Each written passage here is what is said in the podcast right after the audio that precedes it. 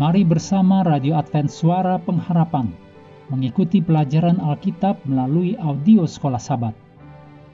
Shalom bagi semua sahabat pendengar. Kabar baik bahwa kisah dan kesaksian terkait siaran dan pelayanan AWR Indonesia kini dapat diikuti secara berkala, baik melalui siaran harian Radio Advent Suara Pengharapan setiap minggu kedua dan keempat juga melalui YouTube dan Facebook AWR Indonesia. Terima kasih banyak untuk yang sudah menyampaikan dan masih terbuka bagi Anda semua untuk segera SMS atau telepon ke nomor AWR di 0821 1061 1595 atau di nomor 0816 1188 302 untuk WhatsApp dan Telegram. Kami tetap menunggu dukungan Anda. Selanjutnya kita masuk untuk pelajaran hari Kamis tanggal 21 Juli, judulnya Karakter dan Komunitas.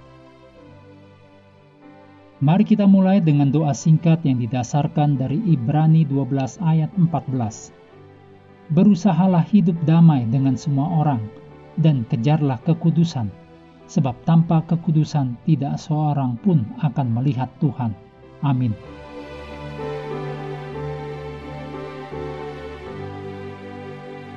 Sebuah lagu berbunyi seperti ini. Saya adalah batu, saya adalah sebuah pulau. Pernahkah Anda merasa seperti itu, ingin berdiri sendiri? Anda bahkan mungkin pernah mendengar orang berkata, "Perjalanan saya dengan Allah adalah urusan pribadi, itu bukan sesuatu yang ingin saya bicarakan."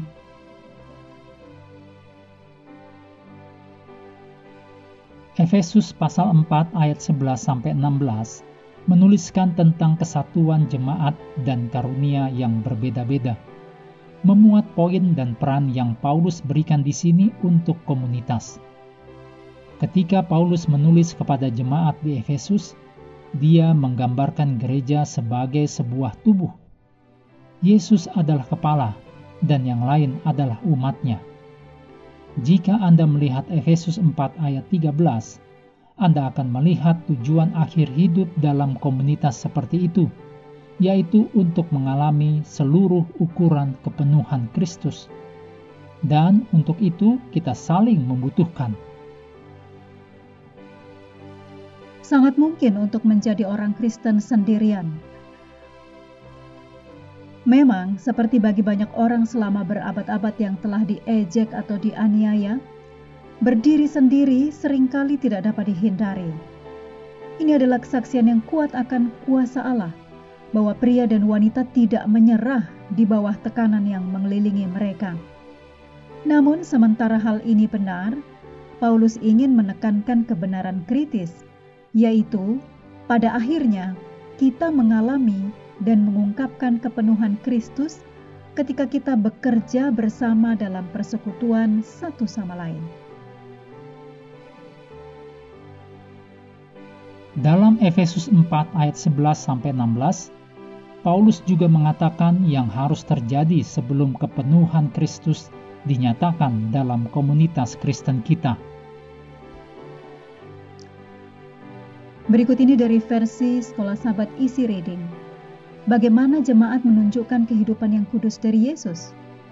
Kita lihat jawabannya di Efesus 3 ayat 10 supaya sekarang oleh jemaat diberitahukan pelbagai ragam hikmat Allah kepada pemerintah-pemerintah dan penguasa-penguasa di surga. Gambaran ini menunjukkan ada perbedaan bila hanya satu orang yang menunjukkan kehidupan kudus dari Yesus dengan bila seluruh jemaat dapat menunjukkan kehidupan kudus dari Yesus. Perlu kita ingat, pentingnya jemaat dalam konteks pertentangan besar antara Tuhan dan setan. Sangat mudah untuk bersikap baik ketika Anda sendirian atau dengan orang asing, tetapi jauh lebih sulit untuk tetap bersikap baik kepada orang yang sangat Anda kenal atau orang yang tidak Anda sukai. Artinya, ketika kita dapat menunjukkan kasih karunia dan kebaikan kepada orang-orang ini, kita memberikan kesaksian kebenaran tentang Allah. Mengakhiri pelajaran hari ini, mari kembali kepada ayat hafalan kita 2 Korintus 3 ayat 18. Dan kita semua mencerminkan kemuliaan Tuhan dengan muka yang tidak berselubung. Dan karena kemuliaan itu datangnya dari Tuhan yang adalah roh, maka kita diubah menjadi serupa dengan gambarnya dalam kemuliaan yang semakin besar. Hendaklah kita terus tekun mengambil waktu bersekutu dengan Tuhan setiap hari bersama dengan seluruh anggota keluarga. Baik melalui renungan harian, pelajaran sekolah sahabat, juga bacaan Alkitab sedunia, percayalah kepada nabi-nabinya, yang untuk hari ini melanjutkan dari Yosua pasal 2. Tuhan memberkati kita semua.